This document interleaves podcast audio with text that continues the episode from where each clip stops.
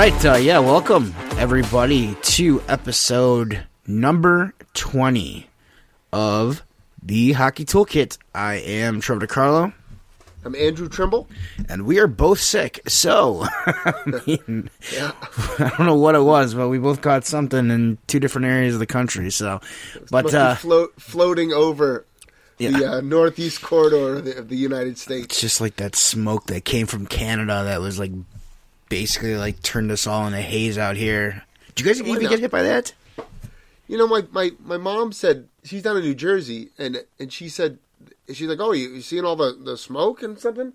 And I'm like, "No, it's clear skies in New Hampshire, so it, it must have bypassed us." Well, I mean- I don't know. Jersey though, there's always like a natural haze, is there? Isn't Yeah. there? That's Yeah, good point. Good shots point. fired. Could be anywhere from from uh, on the turnpike from from New York down, down to Carteret. that's the, that's just yeah. But uh, yeah, coach, how you been? It's been uh, been a while. Yeah, you know, we got my my summer's really in, in, in right in the thick of it now. I got my camps going on, uh, and I've had a summer team, and and uh, we got about two weeks or so before the our players arrive. So um, just rounding that summer stuff up, then getting focused for our season ahead. How about yourself, Trevor?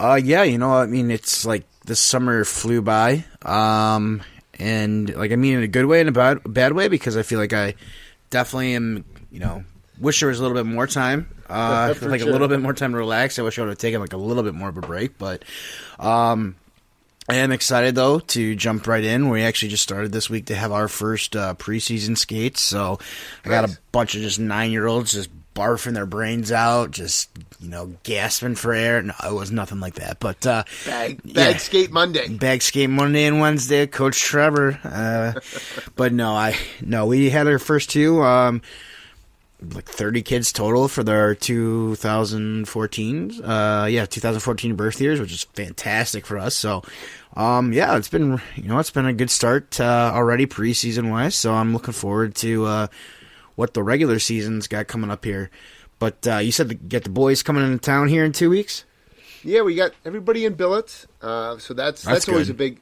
Yeah, that's always scary. You know, like you just got to keep grinding away at that stuff and uh, you know communicate what the experience is all about to people because a lot of people have res- reservations. They think they got to drive kids everywhere. They think they got to uh, do their laundry and stuff like that. And it's really not like that. The kid, you know, we tell all our kids who are living in billets that you know they should be contributing to the household more than the household contributing to them that it's it's an opportunity to have that experience and to be in someone else's home so you got to make sure that you're, doing the right things on and off the ice and you're you're, you're you're playing a part and a role in their family so um, we got our last couple ones fit in the, the other day and, and we're ready to get get rolling That's awesome. No, that's great. I mean, I I can only imagine. I mean, you, you, I see it all the time on social media uh, for junior teams. You know, they're always looking for billet families. So the fact that you guys are uh, you're not even you're not scrambling last minute. Uh, that's fantastic.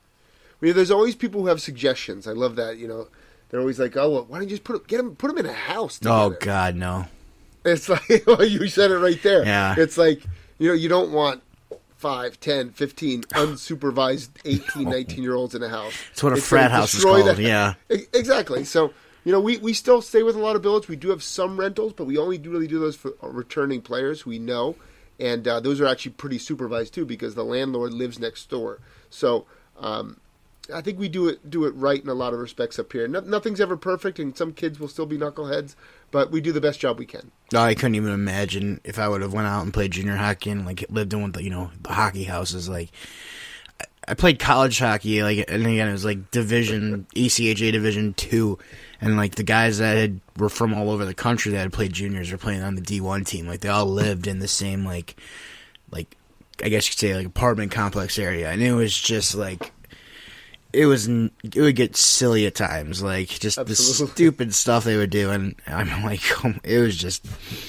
Yeah, I think I was like out there a couple times, and I was like, you know what? I'm just gonna stay home on the nights that I don't have to be out there, or like don't have, you know, whatever, because like I don't want to get arrested. Uh, so yeah, so silly, silly time, but yeah, that's that's what you do when you're young. You get arrested. No, I'm just kidding. I never got arrested, but uh, yeah, well, I, I always say like, you know, and kids, they're they're they they look like they're adults, but they're not adults. I mean, they're not adults. They may they might be two hundred pounds, might be six foot two, but you know, they're not going to clean up after themselves until they get a, a wife who tells them what to do. I'm 34. I look like an adult, and I act like a kid. So it doesn't even matter. So like, I mean, I think we, I think everybody's just grown up kids in some way. I mean, I remember when, when I was young, I'm like, man, like oh, so you know, Uncle so and so or whoever's like, oh man, he's like 30. Yeah, he's a he's an adult, and I can only imagine the stupid stuff they were saying. I mean, like I am at this age, like as a 34 year old, I'm like, I feel like I'm still like in my 20s. I look, wish I looked like I was in my 20s, but uh, yeah, but uh, this is not a vanity uh, vanity uh, podcast. It's a hockey podcast, but uh, Well, I, I'll I'll tell a funny story. So, like, uh, so at my, my dad's funeral, I, I started a funny story. Wow, Start yeah. my dad's we funeral. really went Oh, dark. Yeah, no, I didn't mean to do it like that. easy there, But Anthony so- Jeselnik. So this uh, gentleman, Mr. Lempa, comes up to me, and he's he's um he's a high school teacher with, with my dad, and uh, he was also coached freshman football with my father. So we're sitting there and talking and reminiscing, and he's like, I, I don't know if you remember me. And it's like, of course I remember you, Mr. Lempa. You were my high school science teacher. I remember you, of course.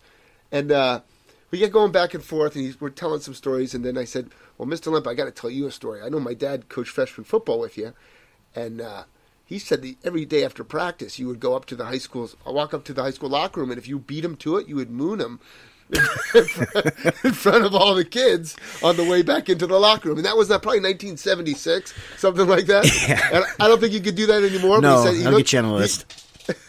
He, turned to me and he said, "You know, we're all kids at heart." Yep. well, yeah. So, well, we've we've already really hit all the list of things that we shouldn't hit in the very first seven minutes. So, uh, thanks for everybody for listening. I'm calling my lawyer, Trevor DiCarlo, and but uh, yeah, no, it's uh, like I said, it's good to be back. Episode 20 here. Um, so again, I've been seeing uh, a lot of your you know stuff on Instagram and on Twitter of all the stuff that you guys did. Um, I like that you guys had the, you know, you guys did just one tournament this year, uh, correct? Yeah, for, for summer at least. Uh, and it sounded like it went really well. Yeah, so I, I really do that summer team as as a camp. I have uh, Oh, that's like right, three, right. Three practices and some workouts. We do chalk talks, and then we go play the tournament. I, I hate the idea, and it work. You know, every kid's different, but it just doesn't work for me um, to do tournaments like every weekend. I just want to do like Yeah. a snapshot of like six days, and we build a team together in a short period of span, and we do well. And, and the kids, the last couple of years, they've done really well at that tournament, so it was a fun experience. No, that's great. It's, uh, yeah, we've had uh, a couple players this year, or one player for sure. I know that I have uh, coached in the spring. He was doing something, uh, like doing, did a couple different camps, but I mean, the kid just eat, eats and breathes hockey, and uh, you know he loves it. So, and the parents just they watched it, and like they're just making sure, like, okay, like if at any point we can tell he's getting like really burnt out, then we're gonna pull the plug here, you know. But Yeah. the kid just loved hockey, so I mean, yeah, I think it's I think it's a good uh good thing that uh good thing to do. But I'm trying to think really, I mean, recently, well, I mean, outside of you know Rocky Wirtz dying, I'm trying to think about like NHL wise, like what's been going on there, and I don't think there's really much besides Karlsson getting traded to uh the Penguins. That's big. Do you think they're a contender now? I mean, I think they were always going to be a contender no matter what. I mean, when you, I don't care how old Crosby is, like the guy is still, you know, him, Malkin, Letang. Um, but I, I really think it's, you know, they say you need like three to four star players on your team in order, like they've been f- saying, like, you know, that's what the stats, you know, the analytics are saying. But I think it depends on their age. you know, it'd be like, like, oh yeah, like okay, sure. Can I pull Wayne Gretzky out right now? And like, is that count as a star? But, um, I, I think, I think they are. Like, you know, I, I think they're still up there. They're a year after year. They're consistently a contender. It's just, I don't think you know Karlsson really just puts them above and beyond. I don't think they're like one of those teams where he, his impact does that. Still great hockey players. I think they're still going to be a great team, but I, st- I still think the East is really a, it's a really tough division. They have to or conference to even you know play in. So I don't know. Well, what do you think? out of all those teams and who's in and who's out, like you know, um, Capitals ended up being out by a handful of points. They were eliminated within like a you know the last Yep. two weeks or so of the season, but the Penguins really got eliminated within the last couple days. Uh, who's in and who's out? I mean, y- you can never count out Boston. I mean, I still, even with Bergeron retiring, Um, I still think that they're going to come back and they're still going to be one of the top in there. I mean, so you got them, Tampa Bay still. I mean, they haven't lost anybody really. Yeah. Um, you got them. You know, you got still got the Panthers. So that's you know, the Panthers now have emerged as one of the top teams. Hopefully, they can make next year. They make the playoffs that far a little bit more exciting. Uh, Toronto. I mean, can't count them out. So you still got Toronto. So that's you know f- four right there. Uh, let's see here. You know, it depends on what the Rangers really do. I mean, I think they're they're still in that conversation. So that's what four now. So then we got five, I think. Right? Five, yeah. So you still got the Penguins. So that's six. Carol, I mean, absolutely Carolina. That's seven. Um, and I mean, it's a toss up. I mean, the Capitals, as you said, like I think they knew, like they accepted they weren't going to go far if they were to make the playoffs. So I think they kind of did a little bit of sell off and tried to reload a bit. Um, so I mean, it could be them, maybe. You know, I mean, they're definitely in there. I don't know where really Columbus is at too much. I mean, I know that they spent a lot to get uh, oh Gaudreau out there, so you know, and I think they also kind of retooled in the off season a little bit. So I know I'm what probably that team. What about that team? Uh, uh well, I know, yeah, yeah, River, I know, black I and red and white. I know, I know. I just literally, I was just like, as soon as you said what, I was like, I knew it. I was bagging you, really. Uh, no, for sure. The Devils, I mean, they're going to be contenders for, God, years to come here, uh, which is awesome for you as a Devils fan because you get to watch that, you know. So, I mean, it's again, East is tough. It's, uh, you, are not going to really get too many free wins.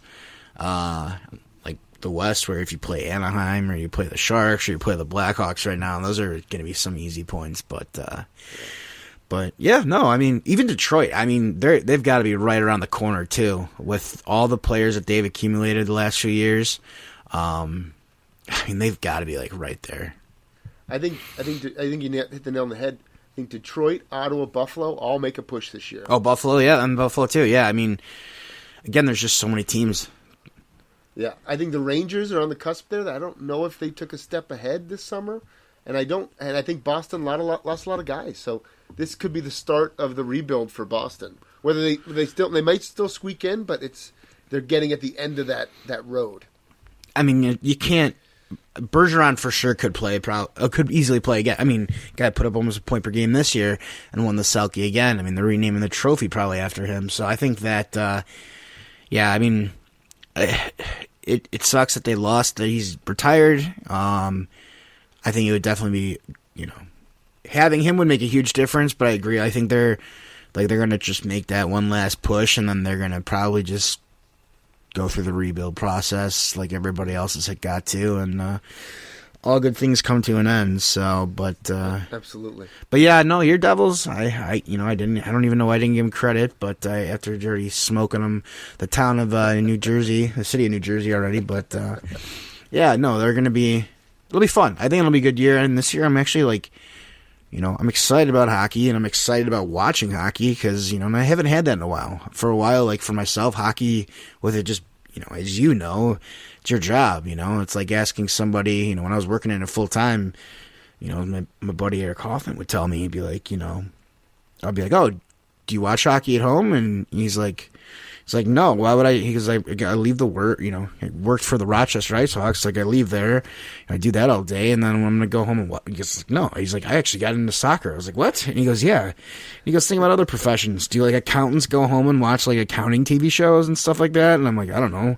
I know a bunch of girls that are nurses that love Grey's Anatomy, but outside of that, um, but yeah, I mean, so I, I did, I have, I've taken a kind of a step back, but now that I've got all these damn streaming options, uh, I'm actually looking forward to watching hockey this year more than I have in the past, and the Blackhawks actually have a reason now to watch a little bit more too. So, for sure, I think that really ignites that fan base. You know, you get you get a chance to get get a generational player like Bedard.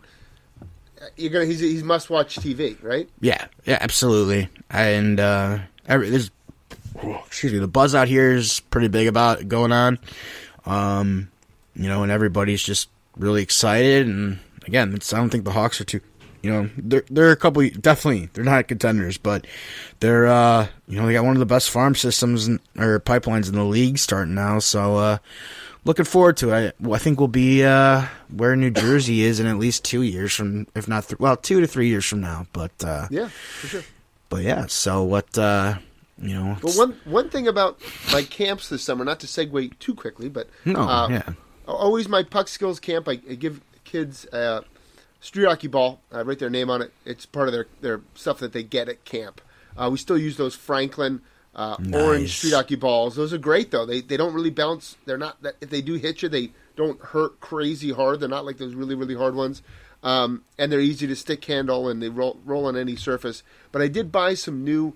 Um, I didn't buy like any any green biscuits. I bought this other kind of puck I was trying out this year, and they were total garbage. They were like, and I won't give away the name, but um, they bounce everywhere. They're terrible, horrible. Oh, man. They're just the worst thing I've ever seen.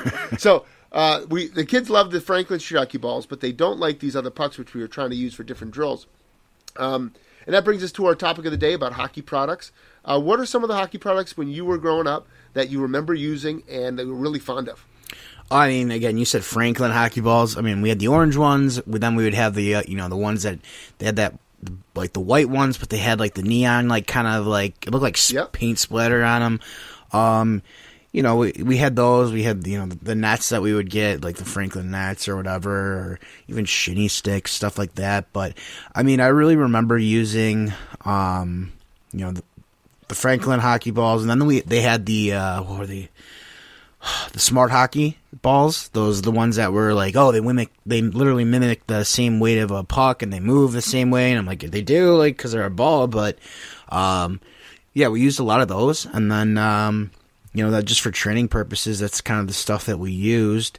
Um but i mean like also products wise um you know, a, the big thing that kind of we started using obviously was uh, you know, like stick wax, um, but also um, like the Swede stick. You know, for a quick sharp, try and you know sharpen your Oh, stick yeah, quickly, which like was hit or miss. I mean, really, you just need to get your skate sharpened. But I mean, it, it helped a little bit.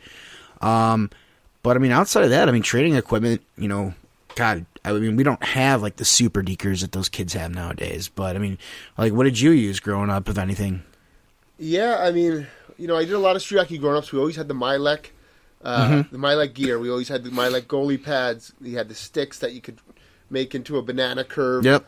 Uh, you know, those were Gym great. teachers hate them. absolutely, absolutely. Um, recently, in the last couple years, I bought. We had a we had one of those uh, triangle shaped rebounders, Yep. which um, had like a have the um, long elastic or rubber. Uh, but I, I found that a lot of the pucks, when you passed it too hard, it would get Slide stuck right- underneath. Yeah. So I purchased, and I forget the name of the company, but I purchased uh, a solid block of rubber that has the, it has a handle on the top, and it's made out of all metal. It's Yes. pretty heavy, Yes. Yeah, I've seen and those, those. are fantastic. Are they? Um, okay. Yeah, they're great. Like you can you can pass off those, you can create rebounds off those, and then they never get stuck underneath. And you can they're easy enough to carry because they have that big handle on top.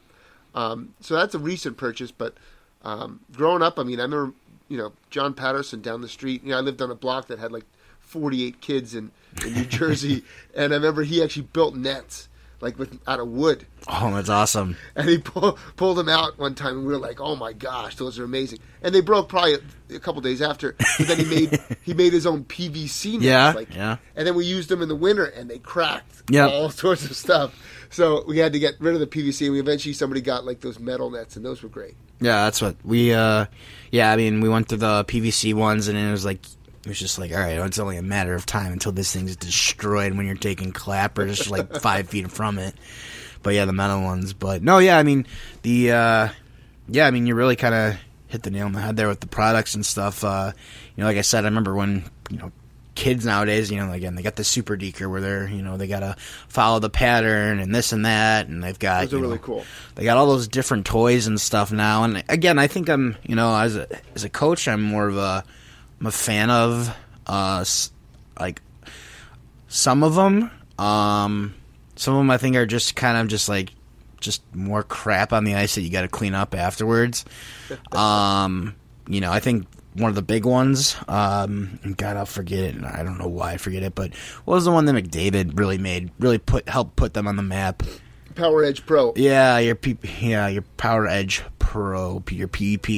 You know, like that one. You know what's funny is how many knockoffs I've seen in those are in rings. I like do, yeah. people just make their own now, um, and you don't have to buy the Power Edge Pro where you're there, where you're obligated to like host a clinic or two using it, and you get to keep some of the proceeds. Like, no, guess what? You can just make your own. Um, you know, so I, I mean, I don't remember too much. I remember hey, we had a coach who had um, a couple different like different like they were metal. the purpose for them was so that you would have to go around them with your knees bent, and it was like kind of like a I wouldn't say a gate, but how they were made, it was like it was a piece of metal that you would have to skate around, and it was set up so that it lay or it stayed flat on the ice for the bottom part, and then up in the middle so you could skate under it. So basically, it was like like reinforcing like the knee bend, which all he really had to do was like tell you, okay, you're gonna skate around here and go to that cone. And you gotta just like put his stick over there so you bend your knees. But um, I mean, outside of that, we really didn't use when I played. It was cones and uh, that was it. Like we didn't have any of the stuff that the kids are using now. In terms of equipment too, like um, you know, I, I'd love to get your thoughts on some of the weirdest things you've ever seen in terms of the on ice equipment. I, mean, I remember a couple years ago, it's, it's probably more than that, like 10, 12 years ago, they had that Messier helmet, which was supposed to be concussion proof. Remember that one? Mm-hmm. Yeah, I wonder how It- that lawsuit was- worked.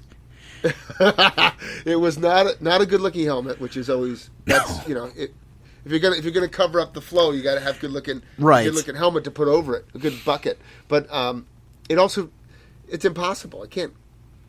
There's nothing concussion proof. No, it took us so long to figure this out, but uh, like equipment wise, I mean, I don't think.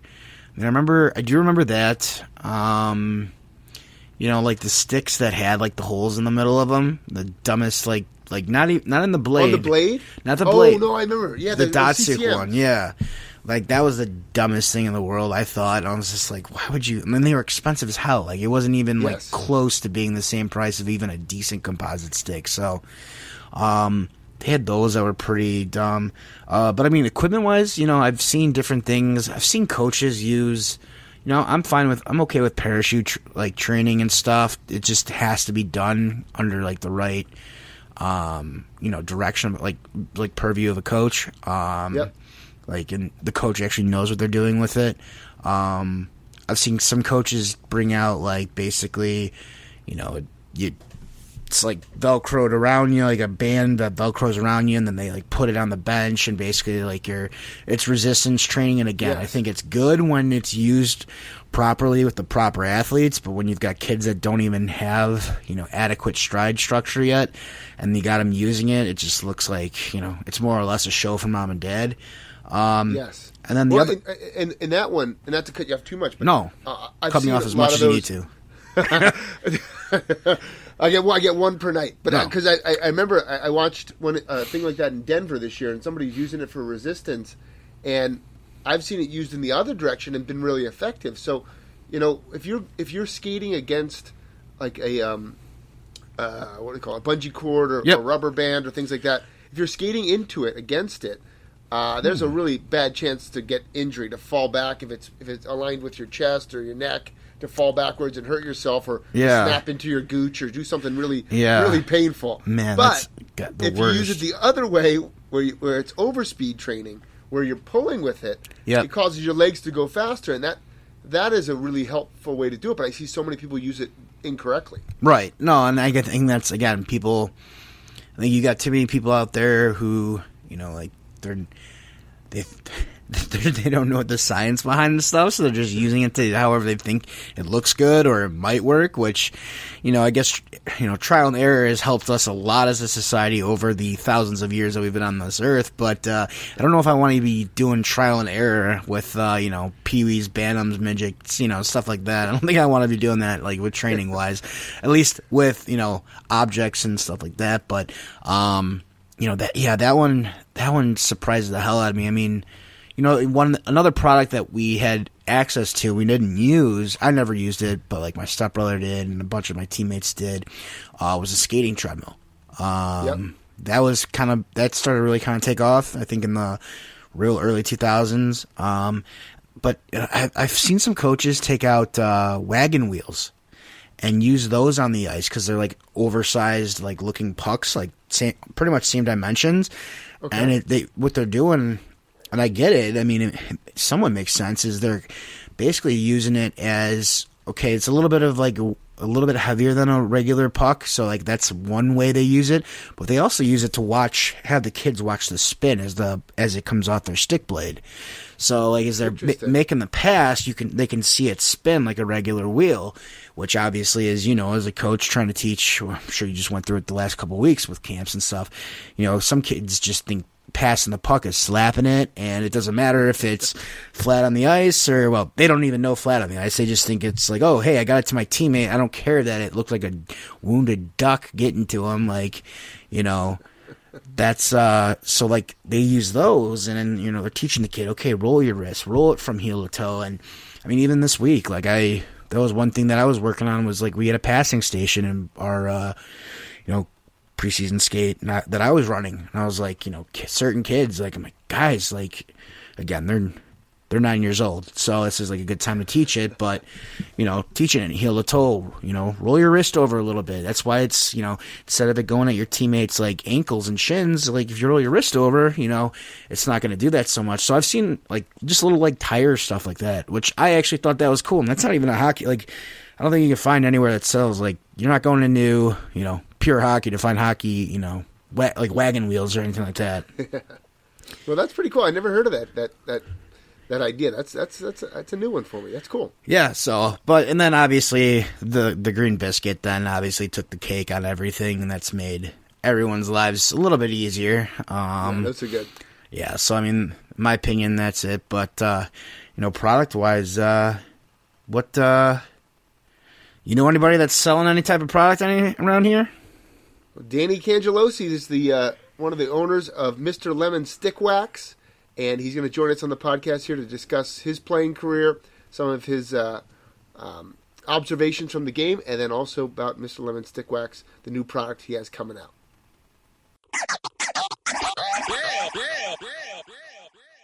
All right, welcome to the podcast, Danny Cangelosi. Danny played junior hockey and then went on to a college hockey career with Chatham University and Newman University before embarking in professional hockey.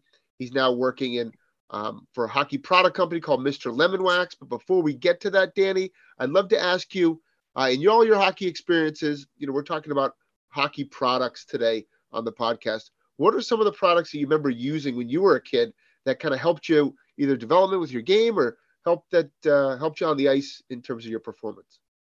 Um, probably the first. Uh, first, well, first, thanks for having me on the podcast. This is my first podcast I've ever been on, so it's it's kind of kind of fun to be on a podcast. You know, feel like a well, Joe Rogan experience or something. It only takes 20 minutes to get on. We're all good here, buddy. we don't got a bouncer at the door here. it's funny i'm actually going to work as a bouncer after this podcast is over so that's uh that's interesting no but probably the first uh first hockey product i got was a like one of those real steel nets i got it from costco it was like a usa hockey net um put that bad boy in the backyard and then so they have like the I think it's called like an X passer, the where you pass it off the puck off the little rubber band they started off as, and it would pounce it back to you. And it had like a little sheet that you could screw in to synthetic ice.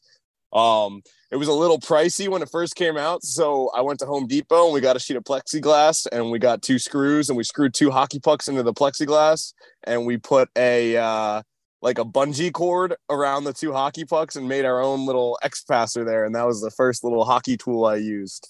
Um, really? but uh, yeah, a little homemade homemade uh, X little pass back on synthetic ice. So we're gonna yeah. explore a little bit of that that DIY um, you know venture into into making your own hockey products but in terms of the stuff now you use that stuff off the ice that's great in terms of you know the net and and the passer what kind of some of the products that you used when you were a player? What kind of stuff were you using in games? What kind of tape? What kind of wax? What were some of the best products you ever had? Um you know i i was never like a branded player for the tape thing. I think up until probably like pee wee year when it was acceptable still to you know use color tape and you know have some flames on it when you're going out on the ice. So tape that up with like an American flag tape or maybe some flame oh, yeah. tape and uh you know, get after it without a fear of fear of uh, retribution and and perhaps judgment from teammates on the color of the tape going on on the ice there, zebra stripes or something.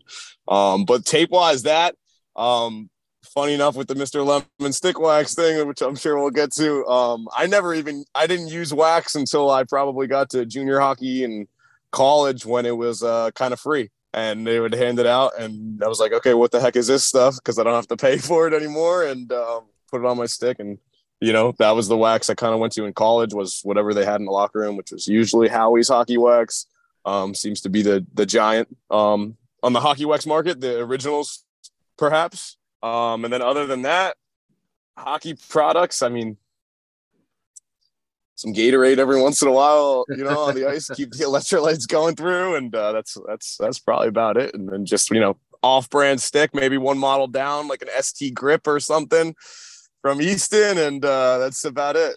Yeah. Well, that's that's good stuff, Danny. Now, that, just to talk about hockey uh, in, ter- in terms of your playing career a little bit, tell us a little bit about some of the, you know, you you, you moved up through junior hockey pretty quickly, and then you you were at New uh, at Chatham for a couple years, and you transferred to Neumann and then you played uh, in the Federal League for a number of years. Tell me a little bit about your hockey experience and if you any words of advice to kids who are beginning that journey. Uh, so the hockey career was, was super long. Obviously, it, it started, I don't know, probably five years old with double blades on double blades on the pond that you strapped onto your shoes. I think was the first set of hockey skates I had, and then I got thrown into some learn the skates, and apparently I did well. So I continued on with the hockey route and went through travel hockey and club hockey all the way up through high school. Played one year of junior hockey. Played, um, you know, most of my first, my well, my only season of junior hockey with the Philly Revolution, and then came up, uh, obviously up there in Laconia, New Hampshire, to New England Wolves. Finished it out. Uh, got committed to Chatham University, a first year team in the NCAA Division Three league. Um, played there for a year and a half, then transferred to Neumann through a contact that one of my buddies, goalie tending there, came over there a little closer to home. Um, played there, finished a career. Was actually just work. I was working down by the beach, and one of my same buddy who brought me to Neumann asked me if I uh, had any interest in trying out for a federal hockey league team. Went to the Delaware Thunder. Um, was definitely an interesting experience at the Delaware Thunder, but it was cool to play in, in that arena in front of some fans. And then um, I actually got to touch the Southern Professional Hockey League for a hot second, bounced around three different teams there, and then bounced back to the Federal League to finish it off. Um, I actually came back this year. I was working an accounting job in Florida, came back after that, you know, not wanting to sit at the desk full time. Um, came back up, played one game this year, uh, played one period, and got a got a couple game suspension there, and uh, you know, and then that was that was actually the last that was the last game I played. So I figured I might as well hang up hang up the skates on that one. well, if you could give any advice to a kid that uh, you know, in your experience, any any advice to a kid or parent uh, who's navigating that journey, what would be that advice?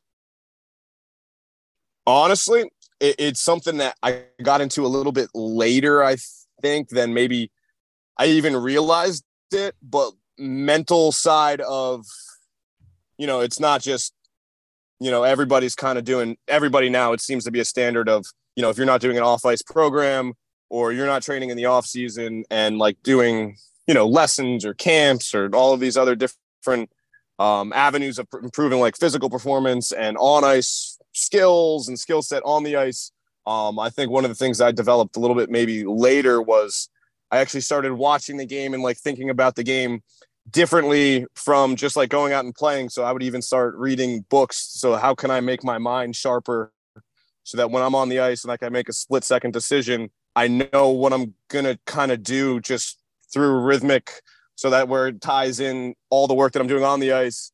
I'm working on improving my actual mind and how my connections and how I'm thinking are going to be faster and sharper and more mentally agitated and then that also ties in with like nutrition side of things um, of eating better foods and and tying into that so the mental health actual mental health of like how can i improve my bodily health so that my brain's functioning at my best ability so that when i go on the ice i'm my healthiest and all these other things and sleep recovery and sleep was probably sleep. If we could improve sleep for all those athletes, I think that would help a lot of people and a lot of decrease a lot of injuries um, in and of itself. And like just being being able to recognize that yes, you should be working out, but also rest is more important too sometimes than, hey, I just worked out for two hours. Now I'm going to go to a skate. And then I have another team lift through my high school practice. And then I have a club hockey practice following that. And you don't realize that maybe you're having a good time because you're playing hockey and it's a freaking awesome sport, but you just skated and worked out for seven hours and you haven't slept. And now you're going to be up till two in the morning doing your homework. And then you got to get on the bus at six in the morning to go to, you know, go back to school and you're not going to get any sleep and quality sleep and all of those good things. So That's that was a lot. advice. No, Yeah. that's good advice. All I think, right. uh, a lot of kids overlook that stuff. You know, they don't really. You don't. It's a lot of trial and error when you're you're you leave home for the first time playing junior hockey. You don't realize what you're putting into your system is going to affect your performance. But uh, Trevor, what do you got for for Danny? Uh, yeah, I mean, before you go do your roundhouse thing here, uh, yeah, you know, uh, uh, what is it? Not yet, whatever it is. Uh, uh, what, uh, oh, basically, I'll just cut right to it. I mean, you're the first, first actual thing, uh, product we are going to plug here on the, on the show. So let us know about, uh, give us a little rundown on Mr. Lemon Wax. Yeah, so Mr. Lemon Wax, I'll give you the short the short version of how it actually started, but uh started in Delaware. I was going to sell frozen fruit on a beach. A lot of a lot of hoops to jump through with that regulation wise, little you know, some inner circle stuff going on down here that, you know, kind of hard to get onto the beach. Um ended up going down to Florida, I was going to work in accounting jobs, still wanted to have a business, you know, on the side to kind of work towards that talk to somebody they mentioned the idea of you're in florida citrus state why don't you do all natural organic lemonade sell it at a farmer stand you only need a like a food truck permit whatever i got the whole business set up was ready to go had formulas ready like ready tested lemonade ready to set up at farmers markets and i was like well i don't really care anything about lemonade. I don't even drink lemonade like you know so why would i want to do that? And i was like well if i could do one thing right now for whatever you know you don't have any money you can just do it all day long. I'm into getting into surfing and skimboarding again like really uh really fun. I'm actually doing a skimboarding competition tomorrow so that should be also hilarious. Nice, But, um, nice. So i so i skimboarded down to florida and i was like okay well i can make my own my own surf wax it's not you know a couple of ingredients beeswax coconut oil and like uh pine resin um so i started Well, and the secret with- and the secret ingredient. Don't we? That we're not going to allow to tell. They had to sign off on that one. But we yeah, can't tell everything, but those Right. are the main ingredients for a generalized surf wax. Um, so I started messing around with that, and then I was like, well, um, I know Sex Wax they sell it now as a hockey wax, uh, and a lot of people like it a little bit better than Howie's just because it's a little bit different stickiness and and texturized and things like that. Um, so I had the idea of okay, I obviously have a lot of contacts in the hockey world more so than so in the surf world. Um, so I started accessing some of them and seeing like, you know, like feeling around, would this be a good idea? Um, got some good, good feedback on it. Uh, gotten, gotten contact with the logo artist who was able to design it actually for the lemonade company at first. It was Mr. Lemon Lemonade. Um, so we took Mr. Lemon Lemonade and we took the same logo of a guy holding his thumbs up, replaced it with a hockey stick, transitioned it into a hockey player, um, put the logo on it, came up with a great logo that said grip and rip. Got in contact with the supplier out in San Diego through another website that I got onto somehow Googling around and like found these these suppliers who make the surf wax, but I got in contact with this guy and said, Hey, can we do a hockey wax? Um, which is, you know, very similar to like a cold water blend, but a little bit different. Obviously, we can't give all the ingredients away exactly. on the podcast. Yep. Um, got in contact with him, gave me a couple samples. I like the samples a lot. Uh, decided to order a few thousand units and ordered it up and started posting a couple TikToks and Instagram posts and, you know, going to a couple of different events, got it in a couple pro shops up in North Jersey. Uh, people freaking love the product. And now we're kind of going through phase two. We just got another shipment in and trying to get as many, you know, teams supplied and people supplied and getting them ready for the season. And now we're, we're here trying to start a company up from the ground and, you know, compete with Howie's and a couple of these other sex wax brands and, you know, make our way in that way.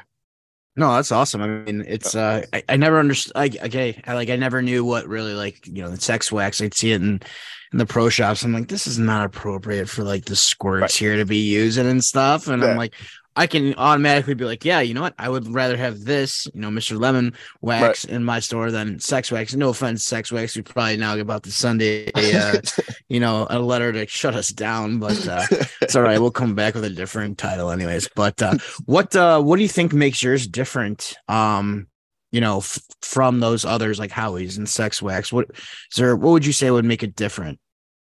I think that the freshness of it you know, I say freshness as if it's a food, but um, no, right. just it's it's being hand poured the entire time. So I don't, you know, necessarily know what Howie's is doing in their factories, but I, I guarantee that they're not doing a hand pour and you know, like checking over and you know, maybe each individual block is not in and of itself the exact same shape.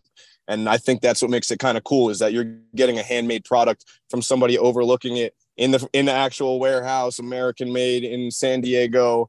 Um, someone who does it, someone who loves doing it for surfboarders, for now hockey players who loves the idea of it too, um, loves the logo as well, and you know, just the freshness allows I think the wax to be a little bit stickier, a little bit longer lasting. I think than all the other waxes out there. You know, based on our tests, based on our feedback, and and all the customers' feedback of it so far is that it's lasting longer. It's a little bit stickier. Um, obviously, the videos show kind of the cooler side of things that you can do with it by pressing the puck on it. Um, it's just a kind of an exaggeration when in actuality, you go out there, you're on the ice, that puck's not sticking to your stick while you're stick handling. You can get the puck off while you shoot just as easily with other waxes or with no wax. Um, yeah. You probably won't even notice a difference with it, to be honest. And the only advantage is if you do want to do some Trevor Zegras stuff and do some lacrosse style goals, it makes it a little bit easier to get that flat puck stuck onto the stick as well.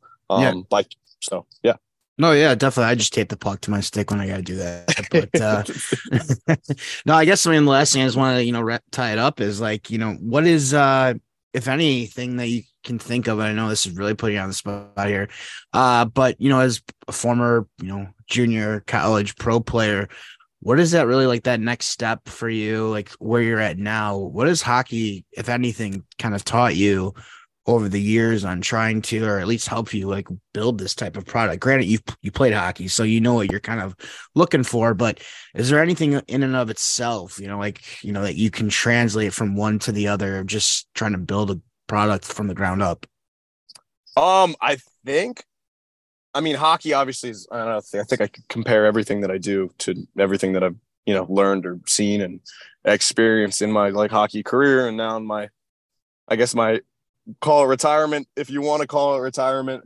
Um, but always kind of was like, and actually one of my partners, uh, his name is Bill Katinsky. He's he's a coach over in New Jersey. He's going to be coaching at William Paterson, uh, their team over in North Jersey as well in Wayne um, he was kind of he used to be my trainer um, at our next it was called next level a hockey gym he actually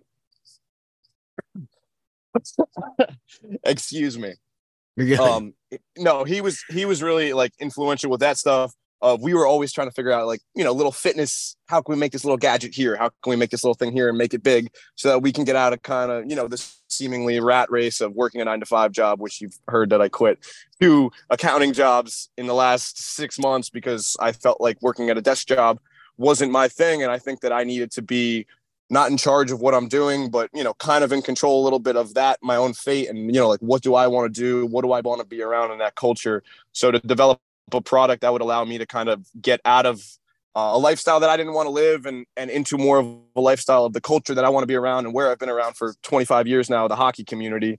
Um, kind of an awesome experience for me to be able to take a product and use it to, you know, hopefully in the future, you know, be at different experiences, be at different events, meet tons of different people, meet a whole bunch of different people in the hockey community, and hopefully do some cool stuff. Um, you know, it's not just wax related, and you know, a lot of mental health related and, and hockey related, and development of young teenagers and young kids, and making them into actual human beings and like better human beings. Um, so hopefully that will progress too as we get bigger, and you know, keep those things in mind in my own head as I, you know, hopefully continue to grow the business as well. So, right on. Yeah. Well, that's awesome, Danny. And uh, you know, all the Wolves guys are going to have their Mr. Lemon stick wax this season. All of yes. our players are going to get yeah. uh, got, we got their box in there, so we're going to be uh, giving that out on day one, and we're excited to be using the product. And hopefully, it increases our goal totals and also uh, helps us advance even further in the playoffs this year. Thanks, Danny, for coming on. Hey, thanks for having me. All right, so Trevor, what do you think uh, of of Danny and, and his new product? Oh, well, first of all, thank you, Danny, for coming on. And I meant to say Roadhouse, not Roundhouse. Uh, Roadhouse, because he said he was going to his bouncing gig.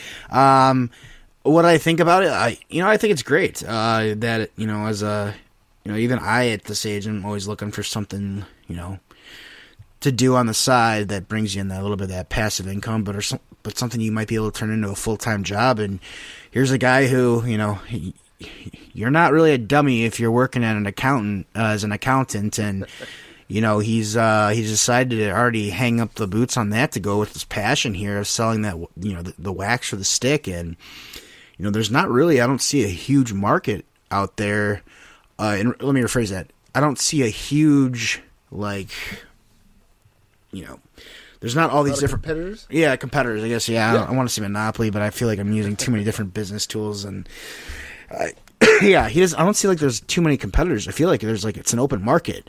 Um, so I mean, I think it's awesome that he's you know found something that he's also passionate about. You know, you said wakeboarding and surfing. You know, it's the same type of kind of almost like you know stickiness and stuff like that that you'd put on your boards. Um, so I just think it's awesome that he's found a passion that he can take something that he's passionate about and try and build, you know, into it. Um, he's getting his foot in the door, and he's already started making a, you know, a dent. Um, you know, that was my takeaway from it. And I mean, I, I liked what he said about, you know, his playing career and stuff like that. But I mean, again, just what can you do when you're away from the game, um, and still be in the game, you know? So I thought that was cool. What about you, coach? Yeah, I agree. I I, I I love that he's found a way to stay in the game and maybe do something that could, uh, you know, help kids when they're when they're trying to handle the puck. And um, in terms of the the actual application of the product, uh, our kids got some of it last year during the playoffs. They really liked it. Uh, he approached me and said, "Hey, would you be interested in, in re-upping and, and ordering some more?" And I said, "Yeah, let's give it all to our athletes all year. They can use it as the exclusive stick wax for the Wolves. So we, we're going to have it out for our teams this year, uh, and kids are going to have access to it. And you know, when you go in the locker room, it smells a little bit different when it smells like lemon. So Yeah, that's that's a nice benefit too. Yeah, absolutely. Yeah, no, I, I, you know, again, I mean, when I when I started using stick wax was around uh, bantam slash midget. Um, you know, we had we had Howie's, and then we had like stick butter, I think it was called, where it looked like it was like a deodorant stick, you know, and that was about it.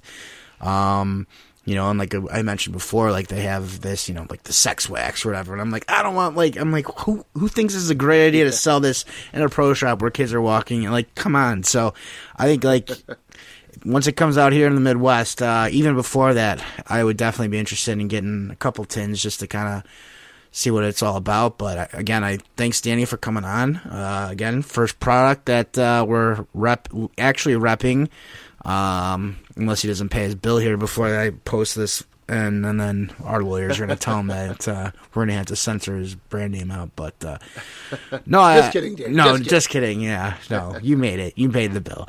Um, but no, I think it's awesome. So, um, yeah, I mean, again, it's uh, it's always cool to be able to go back. So, but uh, I think that brings us to the uh, five myths here, huh, Coach? Absolutely. And Trevor, you lead us off. What do you got for number one? So yeah, this week I actually got to be, uh, you know, got to take off and get to choose the ones that I want to use for once.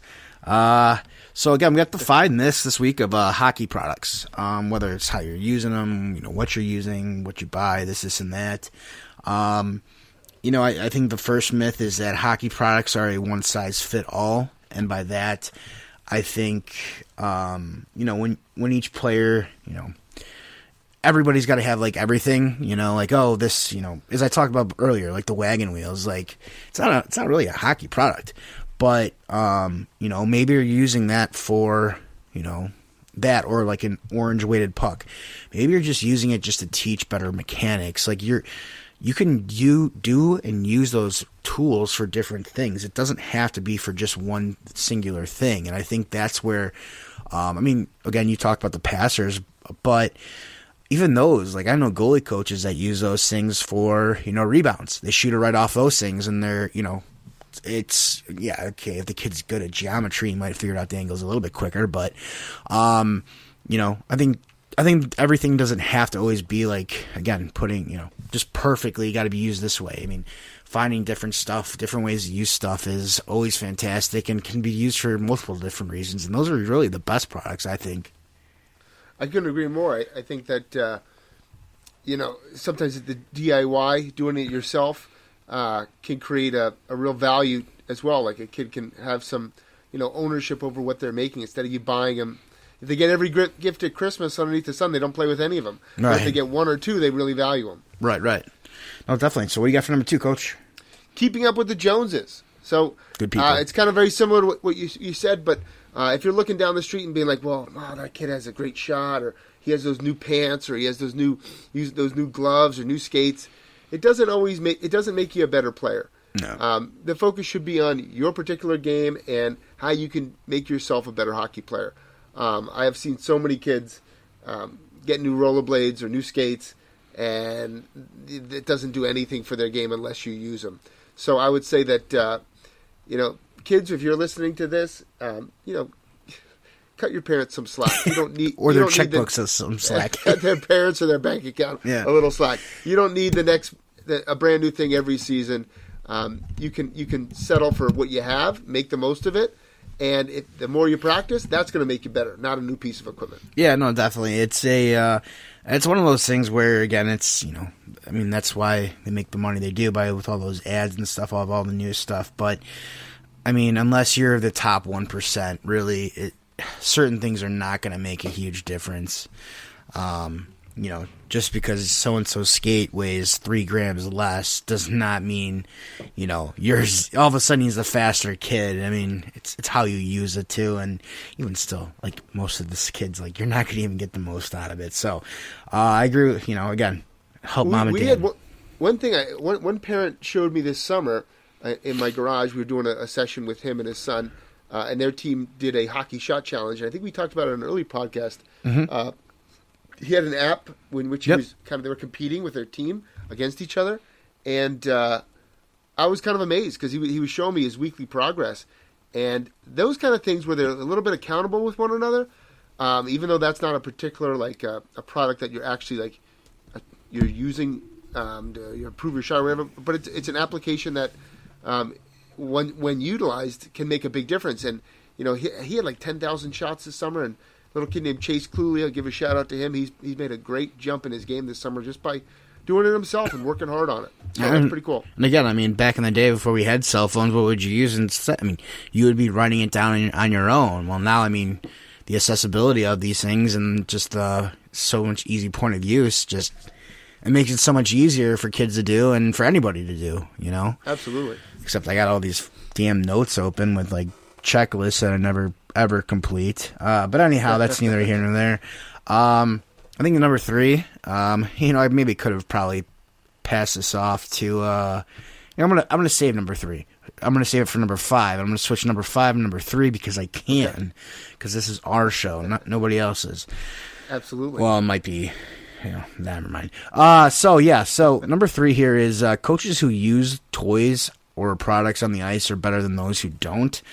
I find that, um, and again, this kind of goes back to our typical like, oh yeah, skills coaches, this and that. Like, I'm not gonna, well, I'll bash you guys for as long as I want, but um, because again, it's our show. Um, but uh, you know, I think I don't think it's necessary to always have, you know, you know, coaches that are using, as we talked about before, like resistant bands and this and that. Like, you know, you can be perfectly fine just having a kid apply resistance by, you know, be, by being pushed or by being pulled. If you're even needing tools whatsoever, um, you know, the ones that got, you know, they go, oh, we're gonna stick handle under the stick, you know, like the little stick mount that they have, like again, it's I think it all just depends on the application, but I really don't think you know, I know I know some really bad coaches that use those like use tools and they don't even use them correctly and I that the kids don't get anything out of and I've seen some really good coaches who don't use anything of that nature who get more out of their kids. So I don't think as like as parents, I don't think it's something we should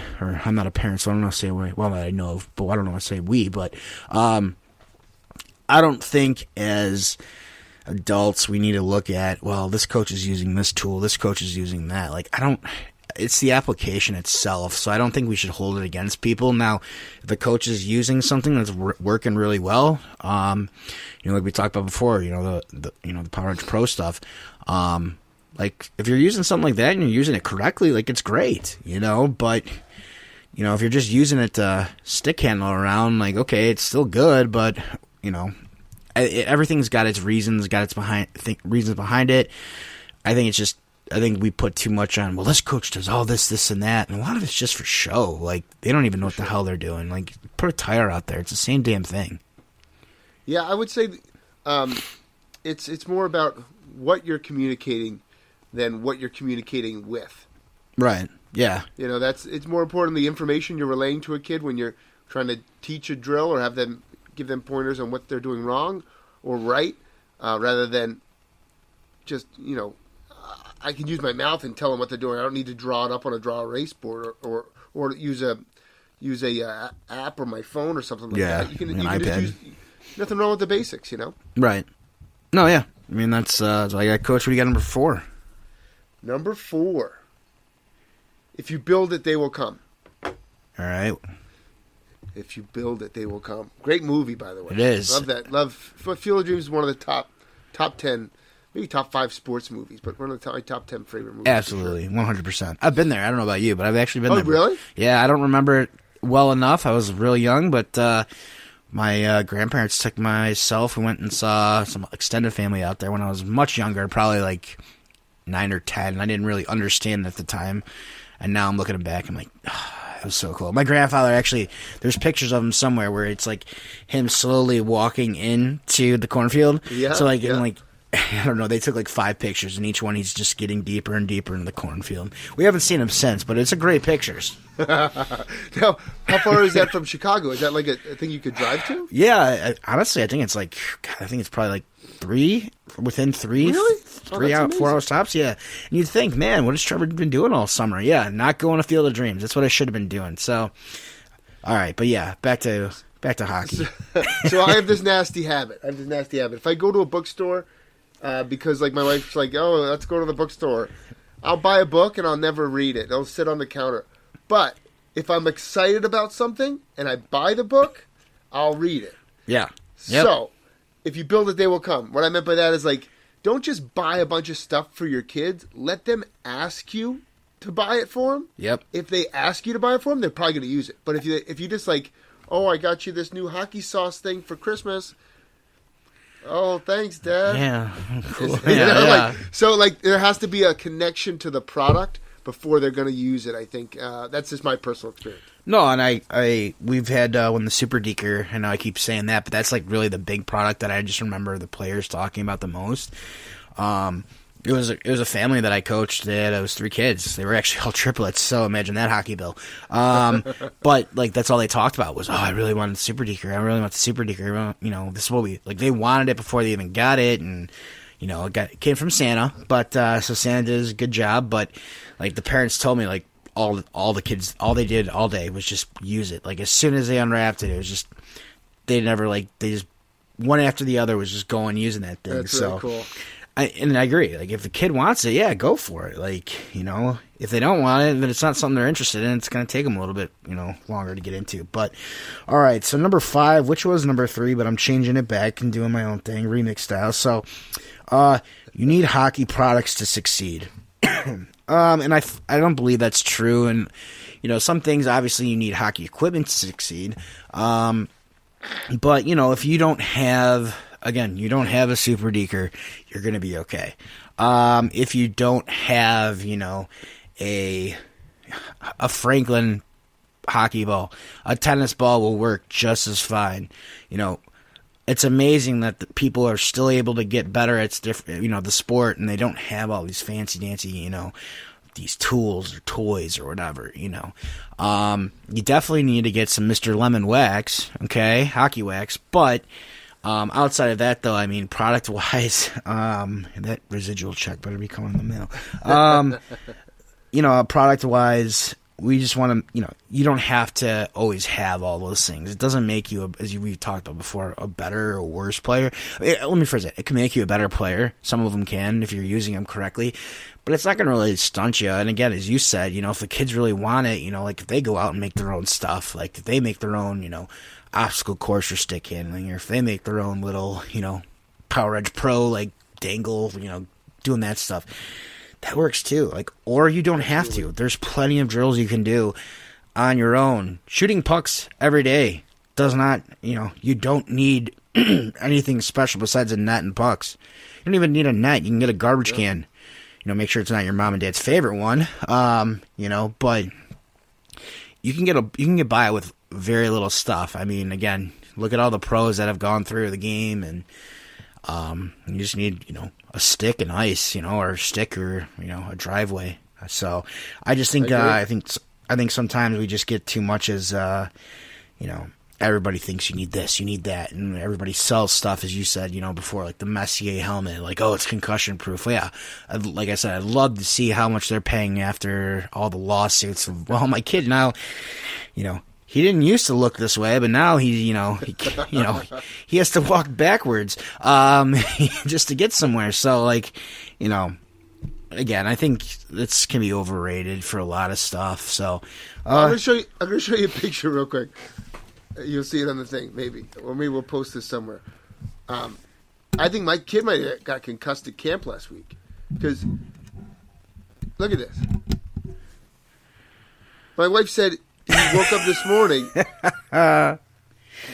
he woke he woke up this morning, got himself dressed, and he put his shirt on backwards, and it's a collared shirt, so he's got the buttons down the back. Like, well, you, you guys know. need to turn that Messier helmet back in because that's not working out right now. The Messier helmet failed him for sure. Kudos for him for getting him trying to get himself dressed, but uh, yeah. Well, hey, you know what? They get uh, yeah. I was. No, that's uh, that's awesome. That's great. Kris Kross, remember that group? Remember that group back in the day? Uh, yeah, sure. No, you don't. Come on. I they probably had that song like uh, in like 1990, 91. They they they wore all their clothes backwards though. Called Kris Kross. I do. I do know who you're talking about. Only because Two of little, that. Little kids. Yes, I do remember that now. I couldn't tell you the song, but I do know exactly what you're talking about. Daddy yep. Mac will make it. Joe, Kris Kross will make it. Uh, well, all right. That's episode 20 before we get everybody get ourselves off the. I'm not allowed to record anymore. So, uh, yeah. So for uh, Hockey Toolkit, I am uh, Trevor DiCarlo. I'm Andrew Trimble. Hope you guys enjoyed, and we'll see you guys uh, next time.